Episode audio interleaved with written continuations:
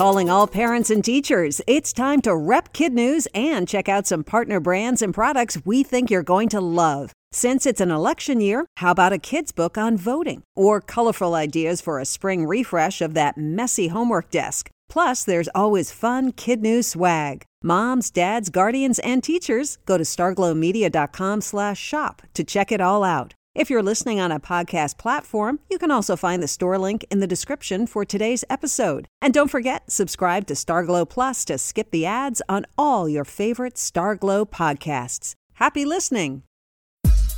Good morning and welcome to Kid News. I'm Tori. Today is Friday, March 5th, 2021. And we begin with a 24 hour challenge to ditch digital and power down. Today marks the start of the 11th annual National Day of Unplugging, and its goal is to get as many people as possible in the US and around the world to put down cell phones and turn off laptops and video games in favor of family, friends, books, and the outdoors. The NDU website lists more than 50 pandemic safe ideas, ranging from the simple to the adventurous meaning there's something for anyone looking to answer the call to disconnect for as little as one hour or as long as a whole day. Among the possibilities, no contact scavenger hunts scheduled in various cities across the globe. We've put a link to the Unplugging website on our own. The campaign begins tonight at 6 and lasts until the same time tomorrow. Get your telescopes ready, Earthlings, because the cosmos is about to wave hello. According to CBS News, an asteroid the size of the Golden Gate Bridge will zip past the planet on the first full day of spring, and it'll be the biggest, fastest, and closest space rock to visit so far this year. It's somewhere between a half mile and a mile in diameter, which reportedly makes it bigger than 97% of most asteroids. It'll whiz by at 77,000 miles an hour and will come within a relatively close 1.25 million miles of us. Scientists are keeping tabs on it, reportedly can track its path very accurately, and say it has no chance of hitting Earth. If you want to check it out, mark your calendars for March 21st at 11:02 a.m. Eastern Time. Note to sports teams everywhere don't Photoshop masks onto fans' faces because someone will inevitably call you out. The Pittsburgh Penguins are living that embarrassment after a social media staffer doctored pictures taken Wednesday night at the club's first home game in a year. 2,800 people were allowed in so long as they covered up. Eagle eyed Twitter users not only spotted the lack of enforcement, but also an attempt to hide it. One even asked the team whether a real penguin managed the account because Photoshop is hard with no fingers. The team has apologized. Not saying sorry? Some major U.S. stores, even though at least five states are moving forward with plans to drop mask mandates, Target, Starbucks, Macy's, and others have all announced that no matter what the rules of any given governor might be about masks, no one is allowed in their doors without one. The football GOAT debate may be over. This week, a Hall of Fame quarterback who's always been included in the greatest conversation weighed in. Joe Montana told ESPN's First Take that, without question, Tom Brady is the best player in NFL history. Brady's won seven Super Bowls, five of them as the MVP. Pretty remarkable for a guy who entered the 2000 draft as an afterthought. He was the league's 199th pick that year and didn't see playing time with the Patriots until he stepped in for the injured starter and proceeded to take the team to the Super Bowl his very first season.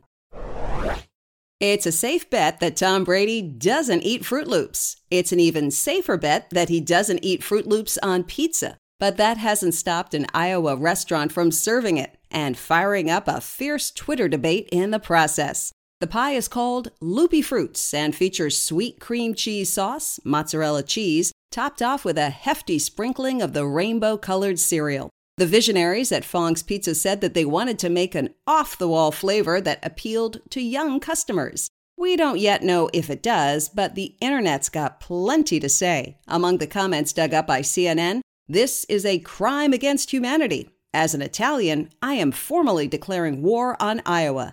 And love Froot Loops, love pizza, but some things are best savored separately. That's it for Kid News. Now, our Kid News quiz. What starts at 6 p.m. tonight?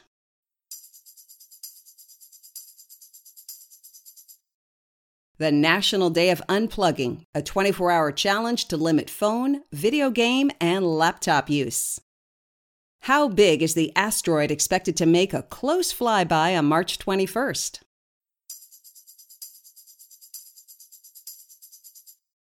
Up to a mile in diameter and about the size of the Golden Gate Bridge. Which hockey team has apologized for photoshopping masks onto fans' faces?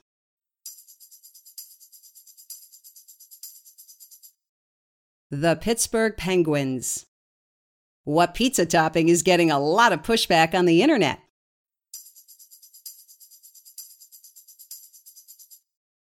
Froot Loops. In one for the road. If it sounds too good to be true, don't believe it. According to the New York Post, fans of pop star Justin Bieber found that out the hard way when he posted what appeared to be his phone number on Twitter with a message Call if you need somebody. I will be there for you. Not surprisingly, lots of people did and were sorely disappointed when, instead of getting a one on one with their favorite singer, got a recording with lyrics to his new single. The tweet turned out to be nothing more than a promotional stunt for his latest album, Justice, which is due out in a few weeks. Before we head out for the weekend, we want to say hello to our Kid News teachers in their classrooms, starting with Mrs. Whitworth, also known as Mrs. Germaphobe at Putnam County R1 in Unionville, Missouri, where her students finally talked her into signing up for a shout out. To Pennsylvania for Mrs. Ziegler at Trumbauersville School in Quakertown, and Mrs. Leonard and her Union City Bears at Union City Middle School in Union City.